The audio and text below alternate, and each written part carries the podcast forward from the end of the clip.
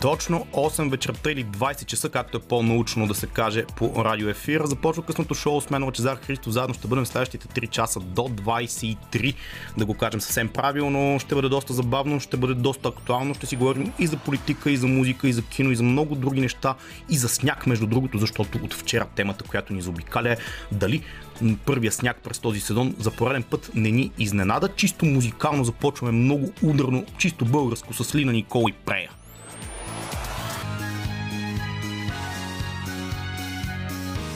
Радио София. Късното шоу с Лъчезар Христов.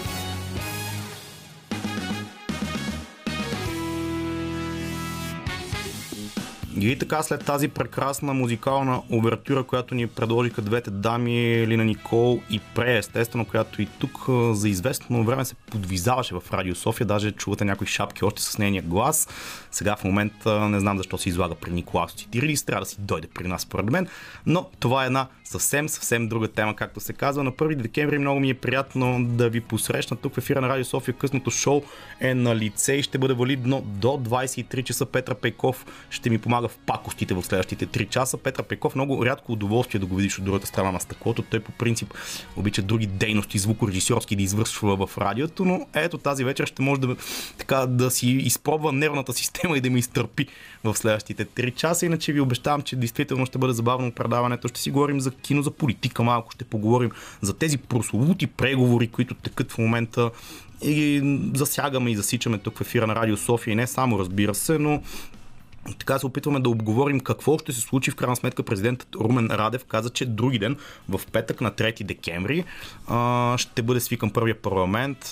Така, към момента изглежда по-скоро, че партиите имат някакво такова ниво на консенсус помежду си и са се поразбрали, така да се каже. Малко по-късно в предаването ще говоря за това. Ще си поговорим за киното, разбира се, както ви казах, с Благой Иванов, ето да издам в втория част на предаването. За него ще поговорим първо за новата му книга. Той така малко притеснително, казвам притеснително, защото хората, които са по-запознати с неговото творчество, знаят, че той е малко по-дарк готик теми засяга в ам, така писмените си изяви, но сега решил да направи и да напише една книжка за деца, де-факто и буквално да го кажем, което е доста изненадващо като посока. Може би в крайна сметка особените години, които изживяхме и 2020 и 2021, така дори творците ги карат да завиват в някакви такива посоки, които са малко нехарактерни за тях и да се опитат да намерят по-светлото начало в собствения си натюрел. Впрочем, но като за начало реших да започна да си чиститим 1 декември, днес съвсем официално.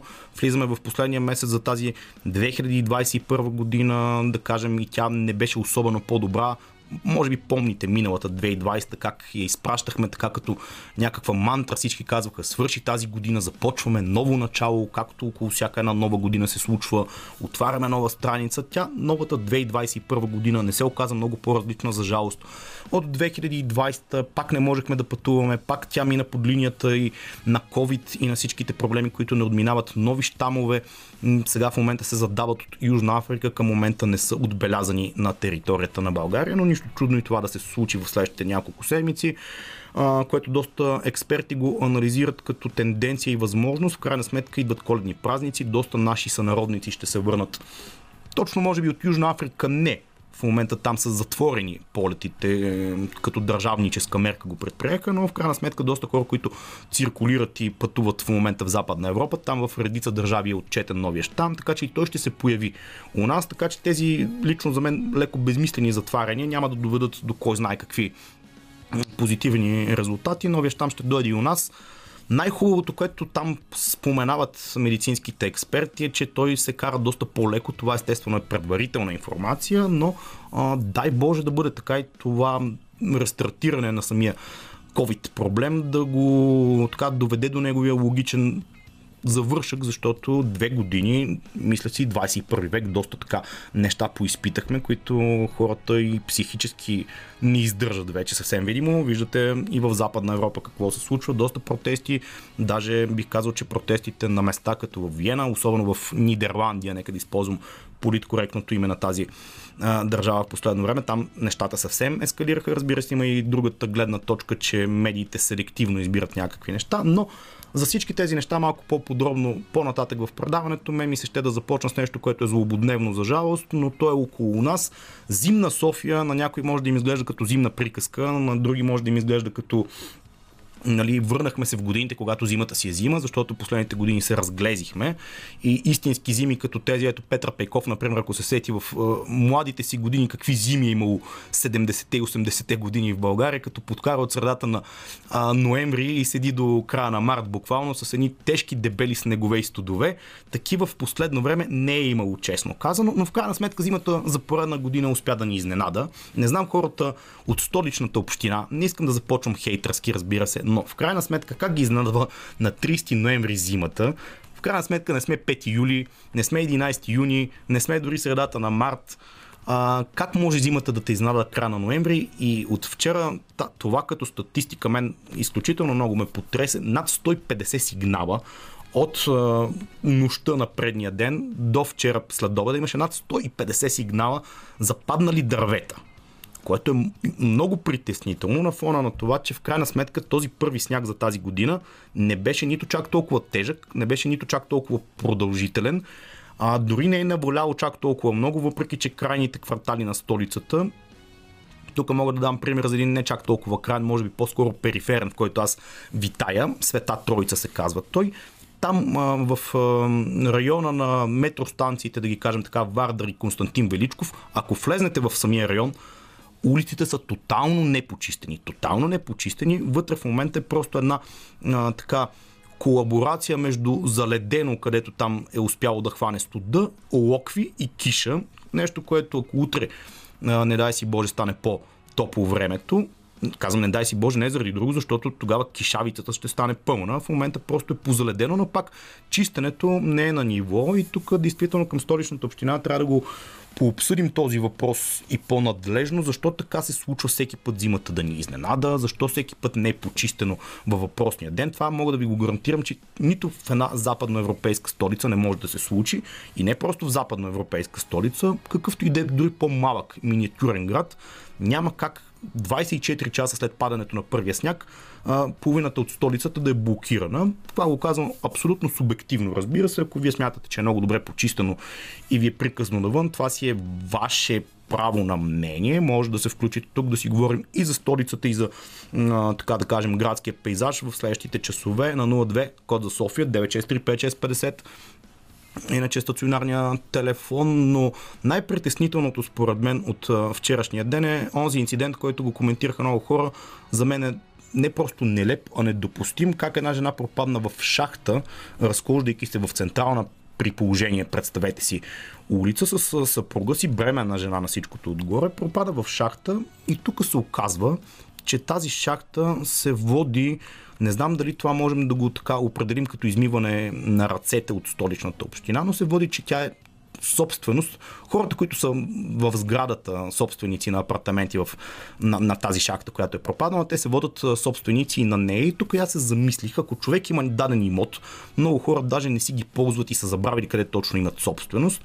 Дали все пак не трябва да има някаква служба, дирекция към столичната община, която да ги инспектира тези шахти, това е въпрос и за дърветата е валиден, разбира се, защото в крайна сметка 150 сигнала за едно денонощие, тези дървета някой не ги ли инспектира по време на летния сезон, да кажем, ето идва зима, ще падне сняг, тези дървета са рискови, нека да ги отсечем или така да ги приобщим към градската среда, че да не падат върху главите и колите на хората. Същото и въпросната шахта. Някой човек трябва да инспектира от столичната община, да се обади на въпросните хора, които се водят собственици и да им каже хора, това е ваш имот, подсигурете го така, че зимата да не пропадат хора в него. Та много такива въпроси изплуваха в а, а, вчерашния доста снежен ден. Той продължава да бъде такъв ден след големия сняг в столицата, който по-моему, пак казвам, не е чак толкова голям, но в момента на доста места не е почистено, заледено е, така че ако сте решили да се прибирате някъде по-късничко в а, Софийската джунгла, както се казваше в една рап песен българска преди много години, внимайте много къде стъпвате, защото има заледени, неподсигурени участници и общо взето положението е такова, че всеки сам всеки сам си преценя как се прибира. Тук тази дума преди много давно с Камен Алипиев, не веднъж сме се шегували в ефира, че може би това е рефрена на 2021 година, последните му 3 месеца, че тук народна почва, всеки сам за себе си си преценя, без значение дали е здравен аспекта или някакъв друг. Това, което преценям аз да ви пусна в момента е още музика тук в късното шоу по Радио София.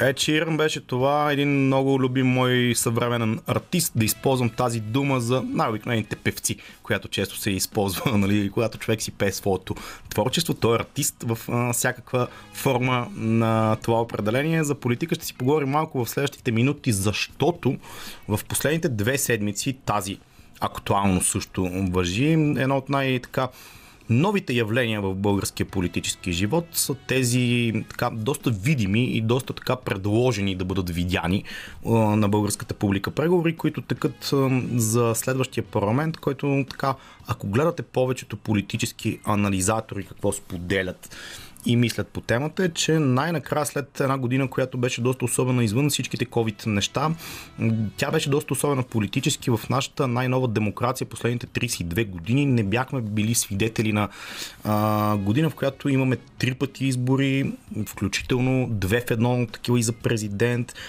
успяхме по някакъв начин да преминем през целият този цикъл, успяхме да устоим и може би това е най-добрата новина за българската демокрация. След 89-та година, 32 години по-късно, доказахме, че като общество очевидно все пак, въпреки че всичките проблеми, които не ги подценяваме, разбира се, и не ги а, замитаме и не се опитваме да се направим, че ги няма и не съществуват, в крайна сметка, като общество успяхме да докажем, че тези избори не ни оплашиха, всичките тези разправи, които се случваха в предното Народно събрание и по-предното също така не ни демотивираха да бъдем политически активни, хора с мнението си, хора, които се грижат за бъдещето на държавата си, въпреки че разбира се, да, бяха отчетени рекордно нисък брой като избирателна активност на последните избори, нещо, което смятам, че е нормално в крайна сметка, предвид всички фактори, които ни заобикалят. И не само ковидни, и економически, тежка зима се задава определено, няма какво да се лъжим. Всички го виждаме и усещаме покрай покачването на цените на сумати, неща и консумативи около нас, но в крайна сметка българския народ показва, че достатъчно, надявам се да не бъда прекалено оптимистичен и наивен, поне в тази сфера, достатъчно съзрял да може да гласува по този начин, по който смята, че това са хората и субектите, които ще определят бъдещето му. И те в момента са се събрали на една някои хора биха нарекли, даже е, беше наречена новата кръгла маса, Разбира се, новото политическо формирование, което дори лично мен ме изненада как за толкова кратък период от време на Киро Петков и Есен Василев го разбира се, успя да набере такава скорост, че успя да се класира на първо място и другите партии, които така наречени в кавички на промяната от лятото, малко пропиляха дивидендите си тогава, които имаха им беше даден като карт бланш от българския народ като гласуване и от Демократична България, от има такъв народ. БСП и те вече малко в миманса отиват на фона на гласуването. Не си спомням, поне в моят съзнателен живот, когато тази партия е била под 200 000 избиратели. Там може би проблемите трябва да бъдат търсени от е, техния лидер Корнелия Нинова, която има, бих казал така, леко-меко ако мога да се изразя фриволно поведение в последно време, но това са различни анализи, които ще ги оставим на специалистите. Това, което аз лично наблюдавам в последните десетина дни на тези преговори, че то е доста смекчен.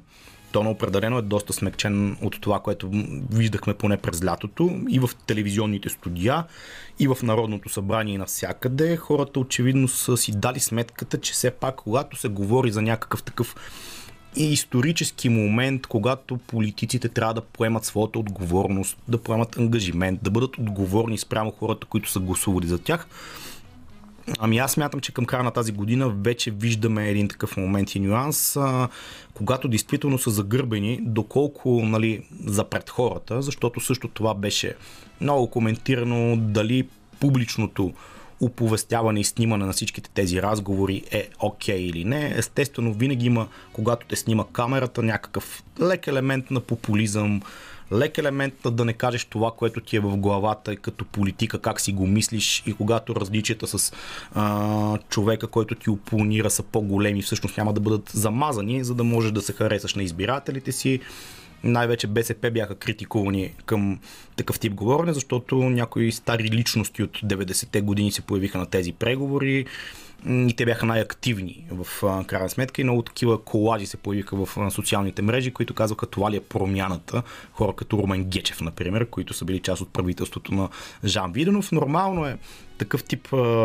тематики да бъдат повдигани и да така разбуждат и най-вече да разпалват духовете в социалните мрежи най-сериозно, но в крайна сметка това, което мога да го чета и в няколко точки да го пресъздам, според мен тези преговори до голяма степен върнаха нормалността на политическото говорене, нещо като загатване, това се видя още в предизборния дебат президентски между Румен Радев и Анастас Гирджиков, който аз няма да го анализирам в детайли, но в крайна сметка тогава видяхме един най-накрая нормален политически диалог, в който да не преобладават дебелашките шеги, да не преобладават хумора, който се опитва така да обиди на най-първична и примитивна основа своя опонент. Имаше едно такова уважение. Да, разбира се, закачката има, разбира се, че заяждането чисто политически няма как да го няма, но този дебат на мен лично ми беше светната първата червена лампа, когато едни хора въпреки всичките си различия, все пак се опитват да запазят някакъв цивилизован тон помежду си и това мисля, че се преля и в тези а, преговори, които в момента текат. Те най-вероятно само след няколко дни, буквално в петък, други ден, ще видим тяхния резултат какъв ще бъде, доколко тези партии, това, което го видяхме като политическо говорене, а, са се разбрали помежду си, стигнали са до някакъв консенсус. В крайна сметка, без да бъдем особено оригинални, някои от партиите, които в момента преговарят, нямат много голям избор, като и Демократична България, и БСП, и има такъв народ. Де факто единствено продължаваме промяната са в а, позитивната ситуация в момента, защото те спечелиха тези избори, но и те нямат много на къде да мърдат, защото ако се окажат недиалогични или го покажат поне така съвсем явно, то на едни евентуални избори, които са, да кажем, февруари-март и които никой не иска и те няма да бъдат в печеливша позиция, защото най-вероятно ще се появи нов политически субект, който да ги измести, но положителното е възвръщането на диалога, така, нормализирането на дебата, надвикването престана като че ли поне за сега е факт, така че ще продължим да следим какво се случва.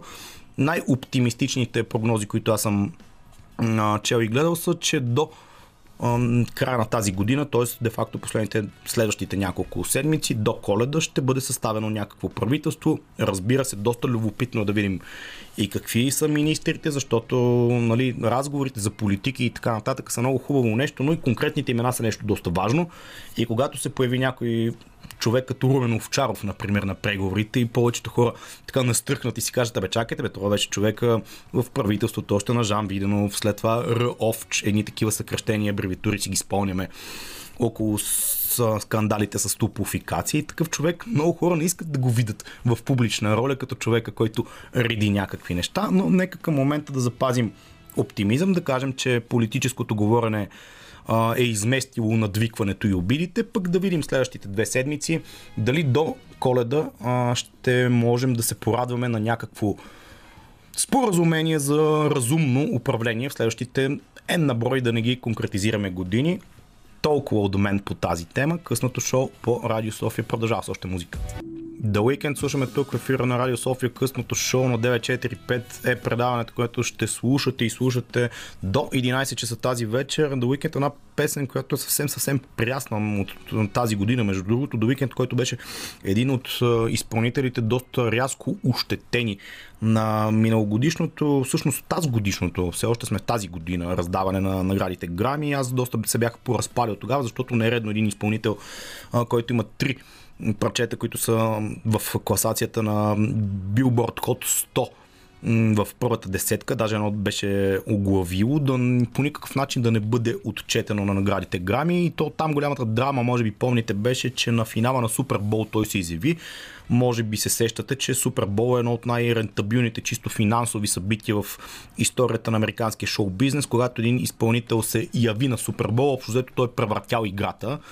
Финансовите печалби са много големи за него, но това очевидно е подразнило хората, които организират грамитата и така леко го подхлъзнаха него, но в крайна сметка, кое е по-важно за един изпълнител? Дали песните му се въртят в ефира, дали получава съответните финикийски, да ги наречем, знаци за това нещо и дали просто са му дали няколко статуетки, които ще си ги сложи там някъде на някоя етажерка в дома си. Не знам и аз, но а, няма да говоря за уикенд. The, The Weekend ще говоря в крайна сметка за новата модерна дума от последните няколко дни. Може би знаете, новата най-модерна дума от последните буквално 4-5 дни е Омикрон.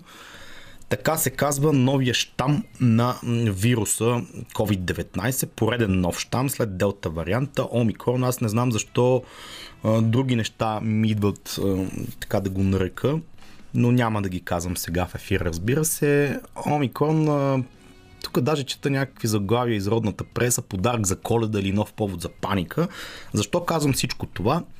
А, подарък за коледа е тезата на много учени, които към момента не могат да го общо взето изчислят като резултат какво ще бъде. Трябва да минат, разбира се, няколко месеца, да видим неговото разпространение първо на европейска почва, дали ще бъде чак толкова широко или не, но това, което много хора така загатват като тяхно мнение, то хора от медицинските специалисти, не просто хора, които нон-стоп се изявяват в а, социалните мрежи и така нататък, казват, че това, което ни дават като заявка от Южна Африка в момента е доста показателно. Разбира се, рано да се говори с а, тази оговорка го казвам, но към момента това, което са видяли от Омикрон в Южна Африка, че почти 100% от новозаразените от този доста по-заразен нов щам са хора, които го изкарват доста по-лесно.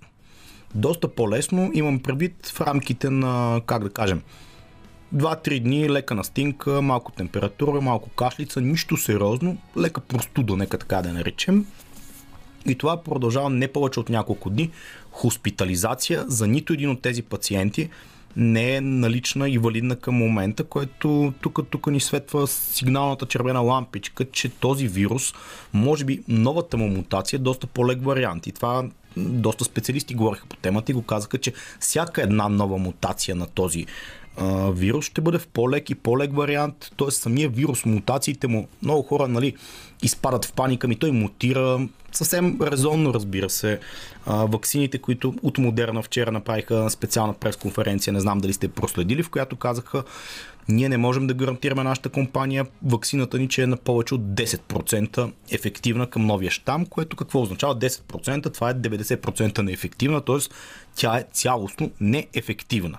Но ако самия вирус протича по-леко, то тогава говорим за улекотяването му и за възприемането му нещо, този колективен имунитет, който израсна на езиците на един куп експерти в сферата на медицината и не съвсем такива. Очевидно стигаме на този вариант. Да, малко по-късно, две години по-късно близо, но се стига до този колективен имунитет, когато вируса действително не е това страшилище и плашило което беше до вчера. Нека не избързваме, разбира се, нека видим дали така ще се развие, но в крайна сметка стигаме до този някакво проява на нормалност и стигаме до момента, в който този вирус ще бъде нещо част от нас, като един съвсем нормален грип и няма чак толкова да ни плаше. Това, разбира се, е оптимистичният вариант за развитието на пандемията, но в крайна сметка трябва да имаме и поводи за оптимизъм и така за такъв оптимистичен поглед към нещата, отколкото да си казваме, идва поредната 6, 7, 8, 9 вълна, със сигурност той ще мутира и още повече. А тук за вакцините аз няма да отварям тема, защото това е много така болезнена и така деликатна тема как на фона, ако в момента от Модерна казват 10% ни покриват вируса, ако се окаже, че в следващите два месеца и другите вакцини не го покриват като цяло, всички тези хора, които като вълна се вакцинираха сега сента, каква е ползата да се вакцинират от нещо, което след 3 месеца може да се окаже, че не са защитени от него. Тема, която можем да разискваме и с медицински експерти и помежду ви 02 963 5650 телефон, на който може да се свържете с нас следващите 2 часа. След 9, сега след малко ще чуем, разбира се, и новините по Българското национално радио с едно обобщение вечерно, след което ще си говорим за съвсем различни теми от политическите и ковидните. Ще си говорим за литература, за култура, за кино и за други по приятни, надявам се, за мен и за вас неща преди всичко музика тук в ефира на Радио София, късното шоу на 945. Гласът на столицата продължава да звучи и в късното шоу на Радио София. Този доста странен, снежен, студен бих го нарекал ден. 1 декември все пак, нека да отчетем а, първоначалната дата на месеца и да бъде така по-празничен, доколкото са ни възможностите, защото ние самите можем да си го направим. Така вярвам в следващите минути и в следващия час ще си говорим за кинокултура и така, такива неща, които ни заобикалят, надявам се, доста по-приятни, така че останете с нас. Радио София. Късното шоу с Лъчезар Христов.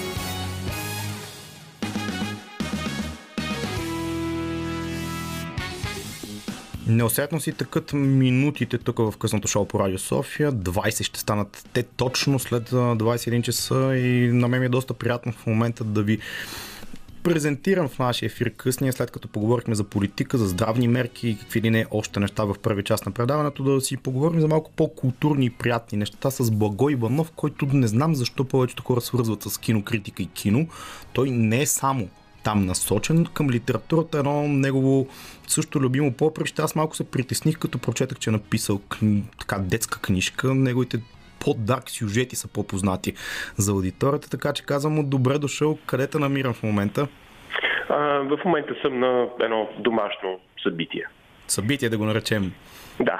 А, ами добре, как се насочи между другото към, към, към детския сюжет? Дали защото беше така леко по-тегава и тази 2020 година и ти реши да поразведриш? Защото хората де-факто са свикнали теб литературно да те намират в доста по-тъмни теми, да ги наречем. Да, да. Има нещо вярно в това, което е, казваш. Може би наистина това, че годината беше толкова дарк, е, меко казано дарк, е причината аз да се опитам малко по-ведра история да напиша, аз самия да се фокусирам върху нещо по-ведро.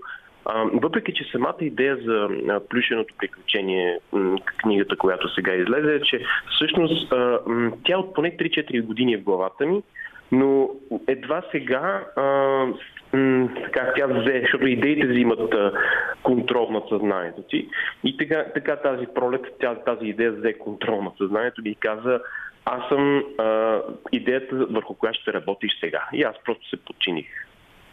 В този ред на мисли да те попитам, той е доста така малко банален въпрос, но ти самия фен ли си на детските книжки, защото аз като си призная пред приятели, че като съм бил дете, обичам да чета такъв тип сюжети, които те вкарат в а, зоната на имагинерното, на фантазията и така нататък. И леко ме подбиват, нали, ми казват бе как може така толкова да си лигав, но аз обичам такъв тип неща и смятам, че за всяко едно дете е ценно да отрасне и да ги култивира тези теми още в ранното си съзнание, както се казва.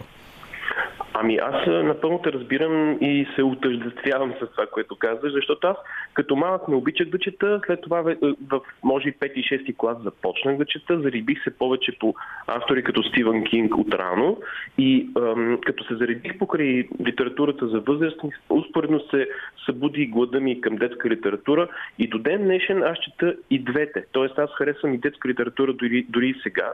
Дори с удоволствие в бъдеще бих написал пак нещо такова.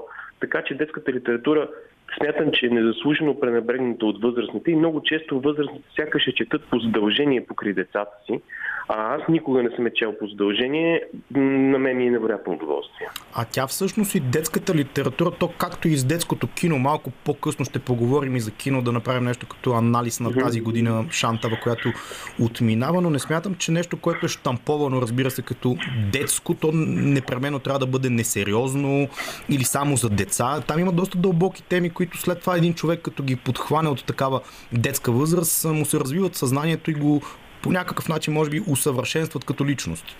Напълно съм съгласен. Едно от най-невъобразимите полезни качества на детската литература е, че ако тя е написана добре, нали, тя обикновено е писана от възрастен човек, човек, който е пораснал, но човек, който не е загубил връзката си с, с детското и с самото детето в тебе, както се казва, нали? А, смятам, че неизбежно е, ако тя е добра литература, от една страна трябва да е добре разказана, с изключително добри и интересни герои, но темите вътре някакси от само себе си, дори ако щеш, се появяват. Това са теми, които може наистина, както казваш ти, да са сериозни, но са поднесени по един много естествен начин. Една от грешките в част от детската литература е тя да размахва пръст. Нравоучението смятам, че не е, не е полезно в в нито един случай, но особено в детската литература, тези теми трябва по някакъв естествен начин да са част от героите от сюжета. Да, да, абсолютно споделяме. Добре, разкажи малко повече в детали, все пак да бъдем конкретни за самата книга. Тя вече излезна и на пазара. За какво точно става дума, без да издаваш в детайли сюжета mm-hmm. и наратива като цяло, но ти как я написа? Казваш, идеята тлеше от няколко години. Изобщо какво точно се случва в плюшеното приключение?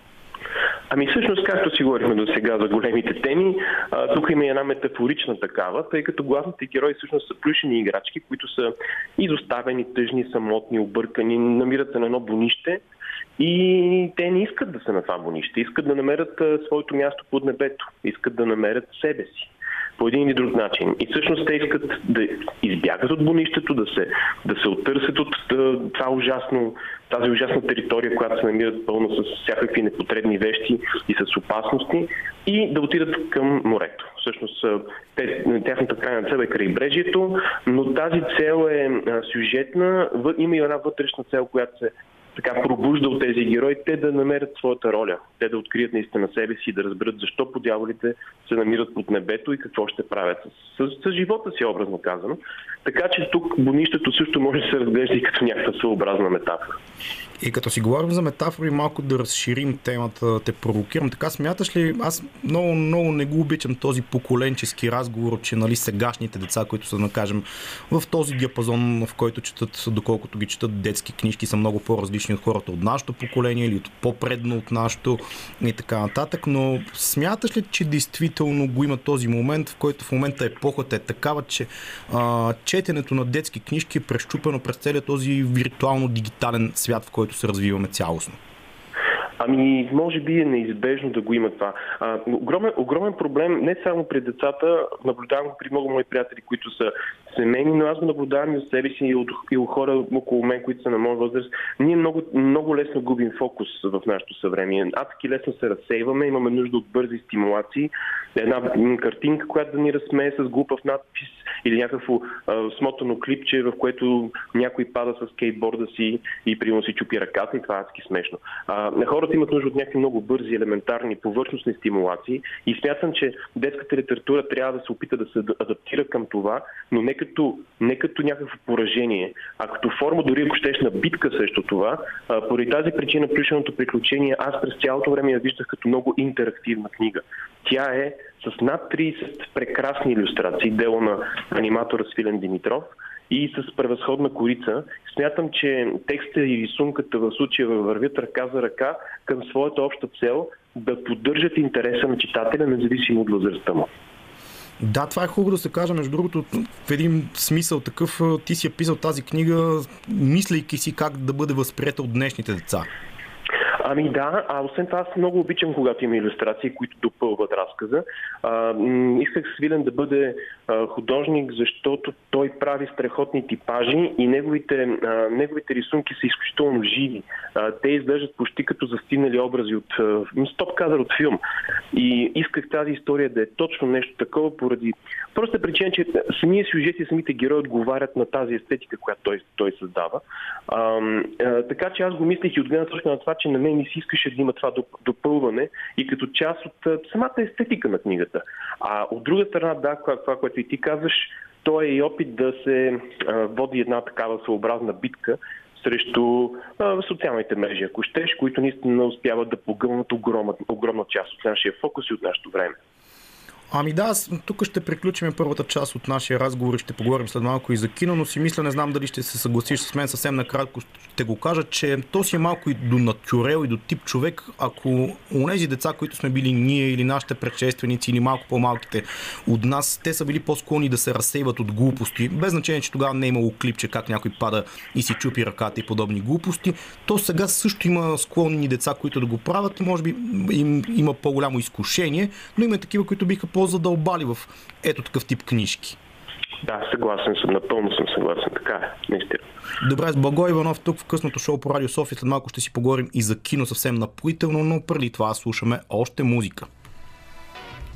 Джеймс Браун, хем класика, хем винаги актуален тук в ефира на Радио София на 945. Късното шоу е валидно 33 минути, даже след малко ще станат 34. След 21 часа говорих с Благо Иванов. Първо представихме неговото плюшено приключение, новата му книга, която е детски насочена, малко не характерно за него, но пък чухте защо така се е насочил. Сега вече ще си говорим в сферата която ми е на мен любима на него. Също киното, 2021 година много хора говориха в началото, че дай Боже да бъде по-различна от предната. Тя не се оказа чак толкова по-различна. Доста шантава година с пак доста локдауни. Не можехме всичко да гледаме на голям екран. Някои от нещата все пак успяхме. Кои за теб бяха действително важните, значимите, интересните събития, които можем така да ги отличиме като някакви нюанси през тази година? Ами да, това беше годината с ожесточена битка, още по-ожесточена битка между стриминг платформи и киносалони. А, дори някои заглавия, които бяха изключително високо профилни и високо бюджетни, съответно, а, се появяваха успоредно и в а, двата типа разпространение. А, значи, имаше 4-5 комерциални заглавия, които се оказаха много по-добре от очакваното, а пък всичко останало, което наистина пак казвам по-комерциално, се оказа още по-непоносимо от, от очакваното. А, като пример за първото мога да дам а, заглавия, разбира се, като Дюн, а, даже ние с теб сме си говорили за, за този филм. А, и, цяло, е, цяло предаване направихме при Зузия с Първохова Точно така, да, точно така. И ето това е един добър пример за а, една аномалия, както и тогава стана дума за нещо, което въпреки, че с висок бюджет, това е реално е комерциален филм като начин на на, на подготовка с огромен бюджет, постановка, актьори, рекламна кампания, но на практика не беше а, стандартния блокбастър. Той за това и филма направи много по-малко пари. А, от друга страна, защото се бореше и с а, пиратство, и с стриминг. Но а, е тъжно, че един филм като Дюн, а, макар и сравнително успешен, да го кажем така, е м, тотално диша прехоляка на филм като втория Веном, нали, който сам по себе си е някаква някакъв аневризъм творчески, но пък е изключително, изключително гледан филм. И ми е странно, защото Веном, втория и първия и въобще, това са филми, които ясно, че не предлагат нищо ново, ново. Ясно, че те са част от тази генерична тенденция, която е свързана с супергеройски и супер антигеройски а, така, попкорн заглавия. Но се чудя до кога. Малко, малко ми писва, даже не малко, а много. И тук е момента да кажа, че всъщност имаше два много, как да кажа, крайни, в двете крайности супергеройски филма тая година. Самоубийствен отряд на Джеймс Гън беше приятната изненада, макар че не бих казал, че изненада, тъй като Джеймс Гън по принцип снима свежо кино. И него по-скоро го отличавам като добър комерциален филм. А в другата крайност имаш някакви наистина безбожно слаби неща, като Черната вдовица, който беше на границата с негледаемото. Така че това гордо е комерциалната страна на нещата. И се радвам, че политиката все пак не уби Джеймс Бонд. А да, аз честно казано не съм чак толкова негативно гледаш на тези неща, защото скоро гледах някакво интервю на Вин Вендърс, който обясняваше, че дори 70-те, 60-те години там, когато е била новата немска вълна, техните филми пак са били малко гледани от по-камерна публика и това не е показателя, който го отсява през годините, кое е хубавото кино. Не просто гледамостта, очевидно в момента а, филмите за супергерои са популярни, те изкарват пари, това е шоу бизнес, това е нещо, което ако аз и ти сме продуценти и направим някаква тъпотия, която обаче ни изкара супер много пари, едва ли ще се дръпнем и да кажем няма да ги вземем, нали така? Напълно си прав, абсолютно споделям мнението на Вендерс, колкото и не го харесвам в последните години като а, режисьор, а, но не, да не забравяме нещо друго. Аз всъщност не се оплаквам толкова от комерса сам по себе си. Аз обичам комерциално кино. Аз се оплаквам от това, че ако погледнеш през примерно 90-те, ще видиш изключително разнообразие в блокбастерите. Няма нищо общо между Jurassic Park, Twister, Денята независимостта, Титаник и Матрицата. Нали, това са все блокбастери, които са изпотрошвали касите на киното. Тези филми са а, а, генерално, фундаментално различни един от други, като стил и като теми, и като жанр и те са блокбастери. А не можеш да дадеш такъв тип разнообразен, а, разнообразни примери към днешна дата, защото имаш общо взето две крайности. От едната страна са ти нали, супергеройските генерики, от друга страна нали, бързи яростни, които на всеки две години убиват мозъчни клетки. Дразна се в а, еднообразието и в това, че почти всичко, което гледаме е някаква форма на вече адаптирана медия. А, това по-скоро ми е оплакването, а не че хората залитат по комерса, а аз също залитам по комерса. Просто ми се струва много по-скучен комерса сега и еднотипен и много по- а, така, без да взима някакви смели решения творчески, отколкото беше в някакви по-стари години. Което наистина звучи малко, може би, като пенсионерско оплакване, но на практика е така. Е, не, не, аз, аз също... Не се сещам, да. Тук, тук сме на една вълна напълно. Смятам, че комерса няма нищо лошо в него, когато е готино направен, когато все пак е малко по-разнообразен, а не е най-ефтиното спин-оф на нещо претоплено mm-hmm. и предобрено и така нататък. Добре, ти самия спомена Джеймс Бонд. Тук затваряме една много сериозна и дебела страница от сагата на Джеймс Бонд с Даниел Крейг, по-моему най-успешния, въпреки че съм дете на 90-те и си имам сантимент към Пирс Броснан. Какво ни очаква в тази поредица? Не знам. Там много неща се изприказваха кой ще бъде, даже жена. Ми да, аз като казах, че политиката не уби Джеймс Бонд, това имах предвид, че всъщност новия филм всички очаквахме да бъде крайно ляв и да усъкати един изключително, а, как да кажа, емблематичен, монументален, дори бих казал в старомоден, обаче в много добрия смисъл на думата старомоден, екранен, а и литературен образ също така. Но се оказа, че всъщност новия филм, последният филм, който е свързан с арката на Даниел Крейг, беше много балансиран по отношение на тези леви вълнения. И това според мен до голяма степен оправда всичките дребни забежки в тази посока, защото не беше подложен на системен тромоз от така, по-либералните наративи. А, но това не смятам, че ще е вярно за следващи филми. Най-вероятно тук насетне, просто Даниел, Даниел Крейг беше малко заварно положение.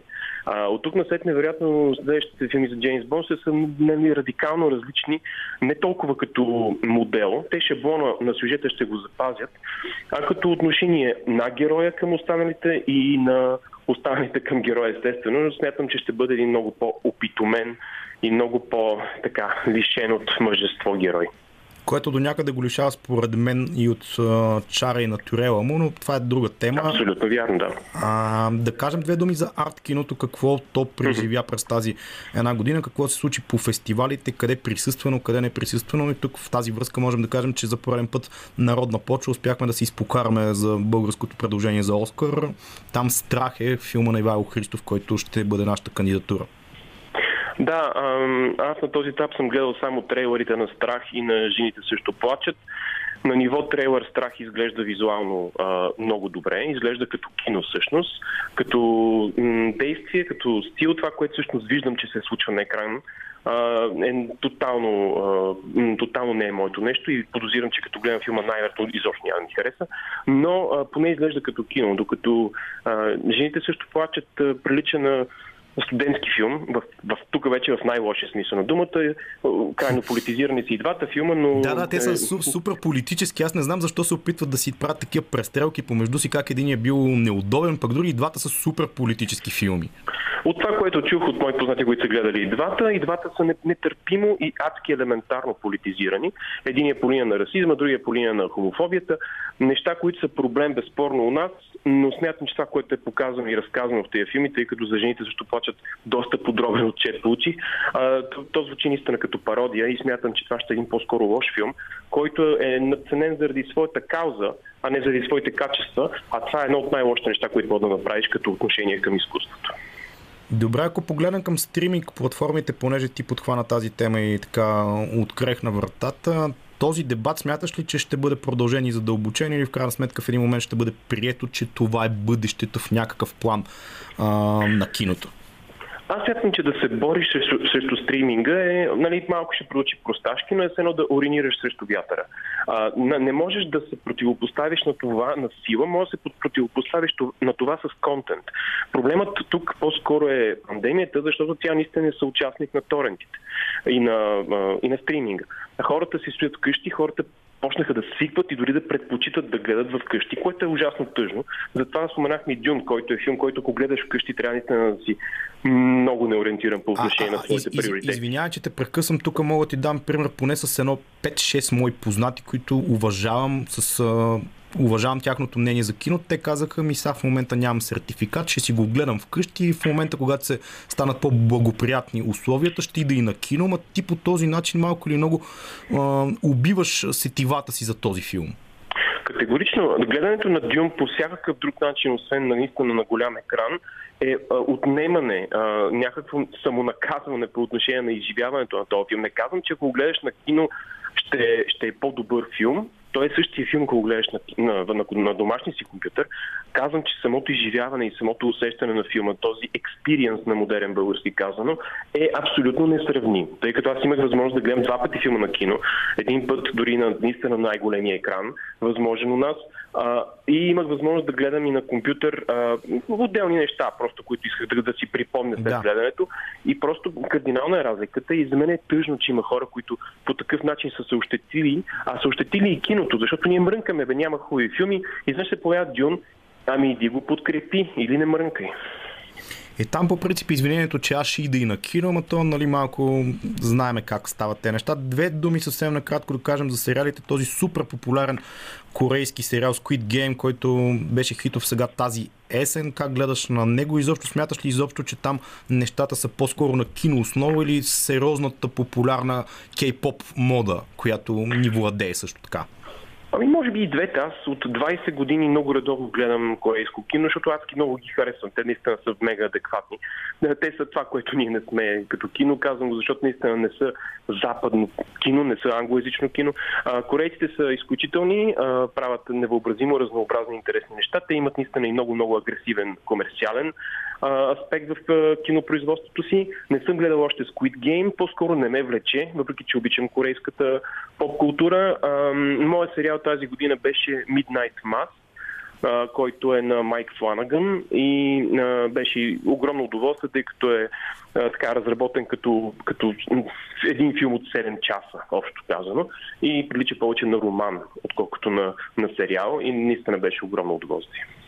Добре, като за финал да не те тормоза повече, началото на декември, най-може би празничния месец от годината, колкото и да е трудно времето, хората си го дават малко предколедно вече, още от първата дата а, на този месец. Какво очакваш за следващата година? Ние с теб, разбира се, не сме медицински експерти, не можем да прогнозираме как ще се развие пандемията и доколко живота може да се върне към нормалното, но поне кино неща, които чакаме като най-любопитни предложения за следващата година. Ами ето, аз ще дам две предложения, които, две, неща, две неща, които аз чакам. Едното, което ще е артхаус, другото, което ще е тотален комерс. От артхауса много, много стискам палци да, да е добър новия филм на Робърт Егърс, който се казва The Northman, Северняка, Викинга, както искате го преведете, а, тъй като Егърс направи два невъобразимо превъзходни филма. Единия се казва Вещицата, а другия се казва Фарът. И смятам, че това е един от най- най-талантливите гласове на киното в момента. А, така че това е нещо, което чакам от некомерциалните неща, а от комерциалните споменахме колко, сме, колко ни е писнало от супергеройските глупости. А, аз затова чакам следващия Jurassic Park, защото смятам, че филмите от поредицата на Jurassic Park дори да не са най-интелигентно конструираните, особено през последните си а, издания, а, те успяват да поддържат интереса и любознателността към науката. А да, определено и по някакъв начин дори по-неуспешните превъплъщения режисьорски влизат дори минимално в кожата на Спилбърг и поддържат леко онзи вайп от началото на 90-те си мисля. Абсолютно съгласен. За мен тези филми са неистово удоволствие и смятам, че страничният ефект е да те зарибят и да те накара да се интересуваш не само от наука, и от праистория, палеонтология, няма значение. Освен това, малко така мимоходом, но все, все пак са повдигнати и темите за но, така, биоетиката, нека така да го кажем. И природата цялостно. Благой, много ти благодаря за това участие. В следващите месеци със сигурност ще те поканя да бъдеш гост и на живо студиото, да си говорим не само за кино, за теб лично, за литературата и всичко, което ни обгражда в съвремието, да се надяваме, че мерките ще бъдат такива, че да можем действително да се нормализираме в някакъв такъв обозрим бъдещ аспект. Благо Иванов тук в ефира на късното шоу по Радио София на 945. Само след малко ще слушаме и новините в 22 часа, които ще бъдат обобщителни не чак толкова колкото тези в 21, след което един час още имаме напред до 23 часа останете с нас. Много смело навлизаме в последния час на късното шоу по Радио София тази вечер, сряда 1 декември на снежната обстановка и нейния фон тук в столицата. Ще си поговорим още един час. Внимайте между като как се прибирате, ако в момента са някъде по улиците, защото съвсем нормално с а, покачването на часовете температурите намаляват и общо взето става доста заледено навън. Ние чисто Радио София Късното шоу с Лъчезар Христов.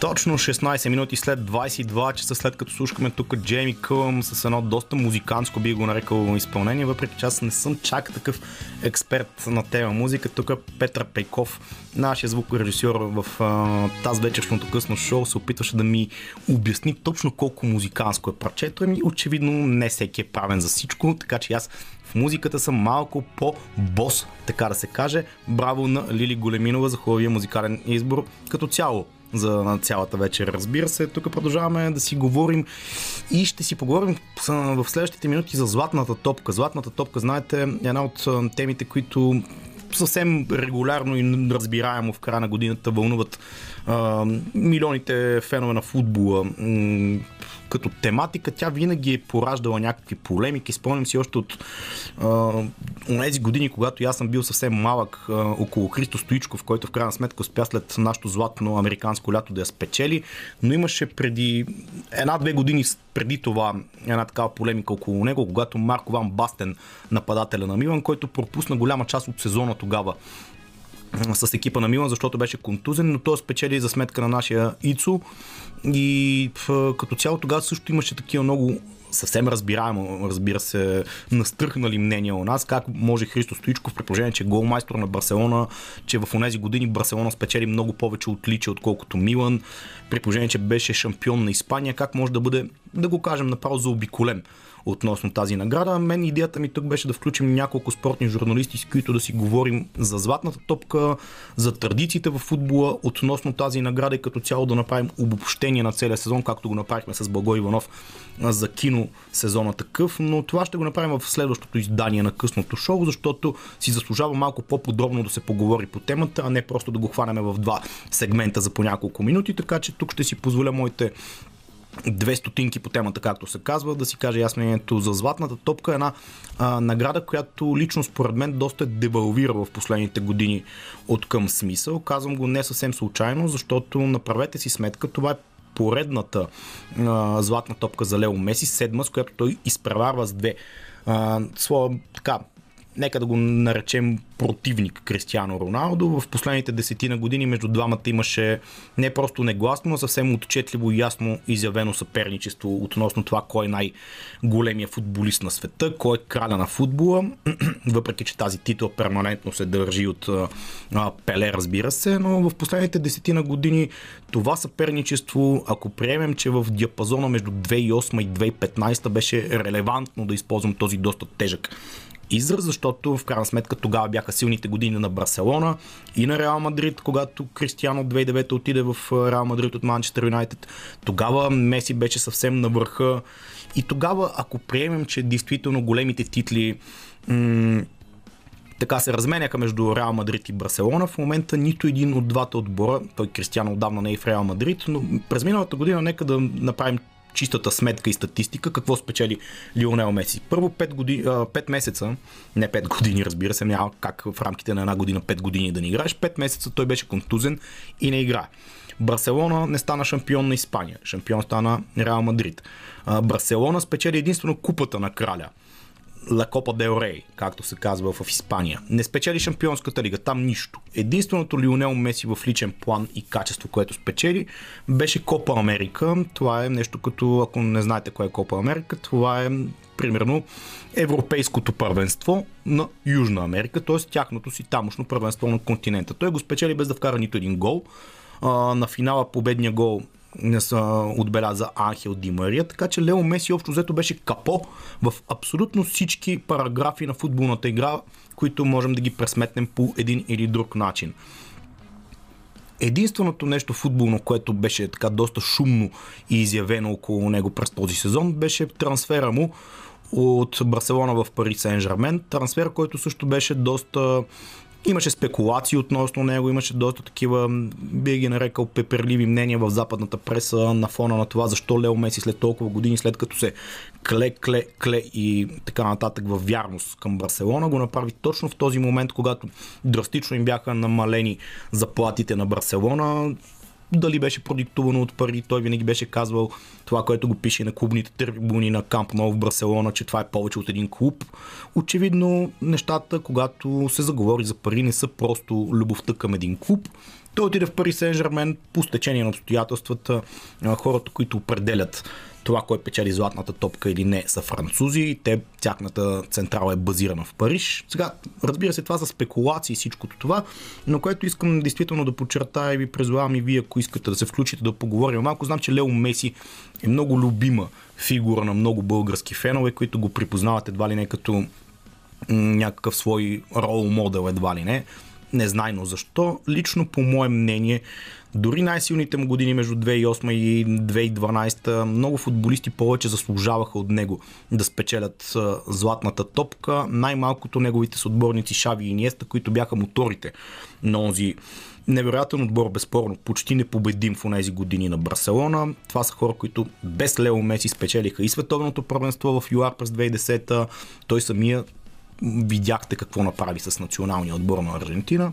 Нито спечели световно първенство, Копа Америка спечелиха други хора, така че темата действително е доста дълга, но на мен цялата тази комерциалност и комерциализация на футбола, която се насуи в последните повече от десетина години, хич не ми е приятна и ми е доста неясно как един футболист почти не спечелил нищо, получава златната топка и всъщност това, което го казвам не е мой просто разсъждение. Скандала последните няколко дни е действително доста голям на фона на това, че златна топка през 2020 година не беше дадена. Самия Ле, Лео Меси каза от сцената в Париж онзи ден, че златната топка доста повече заслужава Робърт Левандовски, който беше подгласник.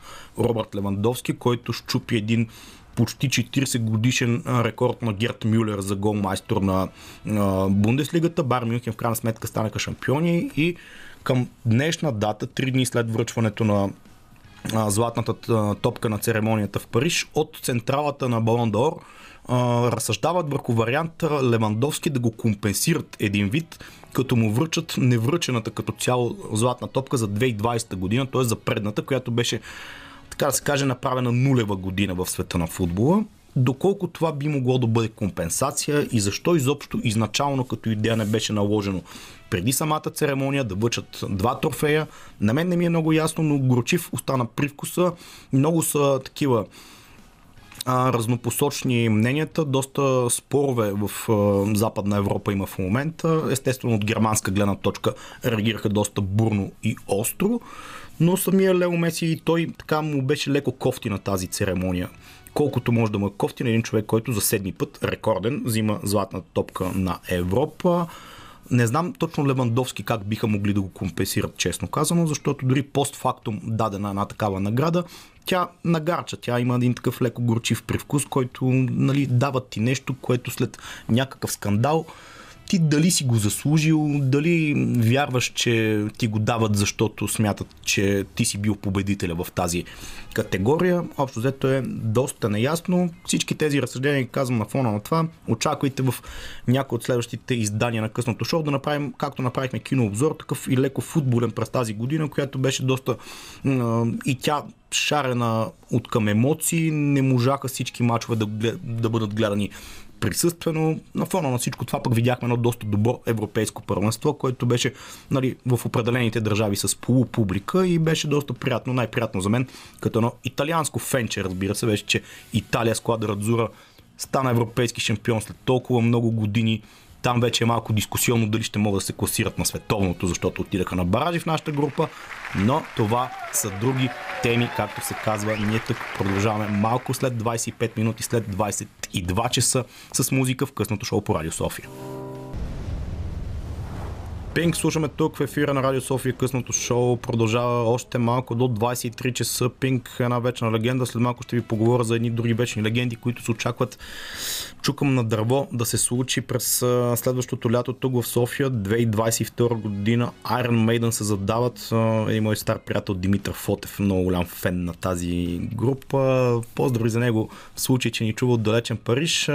Две думи исках да кажа за коронавируса пак на края на предаването, въпреки че не знам дали да си вгорчаване, да си вгорчаваме настроението точно по това време, едва ли някой му се слуша точно за това. Просто исках да кажа две думи наистина за засилващите се рестрикции, които в цяла Западна и Южна Европа казвам Южна Европа, защото от Гърция бяха първите данни за такива засилени мерки. Там съвсем рестриктивно бяха обявили, че хората над 60 години, които откажат да се вакцинират, ще бъдат глобявани на първо време с 100 евро. 100 евро, забележете, хората над 60 години, които са пенсионери в Гърция, общо заплатите им, пенсиите, разбира се, не заплатите, са около 700 евро. Тоест, една такава глоба била доста силен удар върху перото, перото на бюджета на един гръцки пенсионер, което трябва да ни накара да се замислим, защото самите австрийци, които бяха изначално радетелите на тази идея в самия и генезис, също така рестриктивните мерки там се засилват от 1 февруари.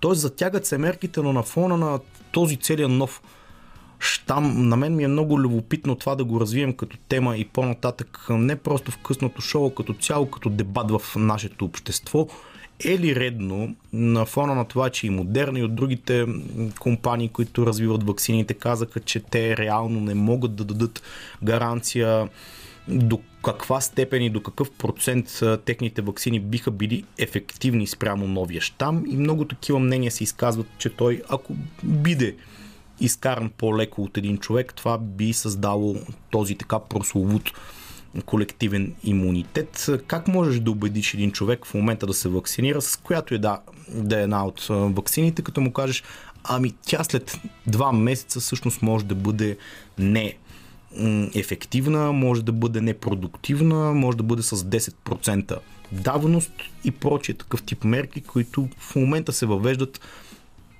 в Гърция, например, на съседна на наша държава. Нека медиците да се изкажат по този въпрос. Иначе нека да кажем чисто музикално добрата новина, извън че киното тук с Благой си говорихме миналия час, но не казахме най-голямата новина, може би, за феновете на дадени франчайзи и поредици, че Матрицата се завърша с четвъртата си а, серия през този декември, който може да види на кино, може да си направи труда. Матрицата, която първата беше действително много ударна, вторите и втората и третата част малко поразмиха, така да се каже, картинката и попредобриха нещата, но като цяло Матрицата е един франчайз много стабилен на повече от 20 години, който държи феновете, които са от моето поколение най-малкото, със сигурност биха били любопитни да го видят, но ето най-голямата информация, може би от днешния ден е, че Iron Maiden се канат да идват тук през следващата година на 13 юли 2021 година в София.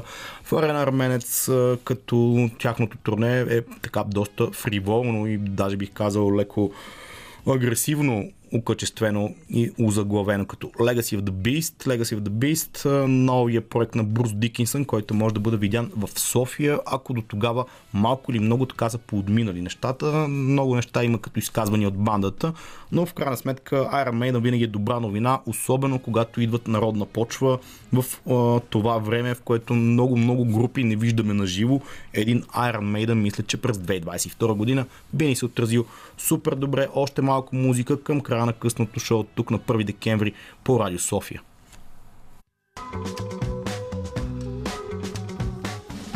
The Maiden Brothers, We Are Done. Надявам се това послание като превод няма да ви го превеждам, но We Are Done не е много позитивно като за край на късното шоу, както и за което и да е предаване. Няма да се предадем, разбира се, въпреки че се намираме в трудно време и трудна ситуация. Позитивните неща трябва да ги извеждаме така над скобата и да говорим повече за тях. Смятам, че в тази вечершното късно шоу си поговорихме за някои важни неща. Започнах една леко клиширана традиция, започнали месец декември, макар и от първата му дата, да се правят някакви такива обзори, анализи и прочие сметки на това, което се е случило през годината в тези вече 11 месеца, които изминаха поне в киноживота. Доста приятно си поговорихме с Благой Иванов и впрочем представихме и новата му книга Плюшеното приключение, която е за деца нещо, което не е съвсем характерно за него, но пък е винаги готина идея да си вземеш детска, детска книжка за детето, ако имаш такова, разбира се, и така. Да се опиташ да го настроиш в по-позитивен план, да прочете нещо и така да се обогати, да си развие въображението за бъдещи малко по-сериозни неща, които би могло да бъде прочетено от него в времето. Поговорихме си за спорт, за златната топка, поговорихме и за политика и за нещата, които ни заобикалят covid Естествено не го подминахме, но като цяло влизайки в този месец на мен ми се иска без да бъда много патетичен, да отправя едно такова послание. Нека последния месец на годината декември да се опитаме действително да избягаме от злободневните теми на деня, да се опитаме да бъдем малко така по общите неща да ги хванем от живота и да не си говорим винаги клиширано за коледите, празници, как се опитваме да бъдем по-добри, по-слънчеви и така нататък, а претворявайки в дела по някакъв начин нашите такива въжделения и размисли, да се опитаме действително да бъдем по-готини, по-над нещата, да не бъдем част от тоталната масова истерия и психоза, която ни заобикаля, за да можем така заедно,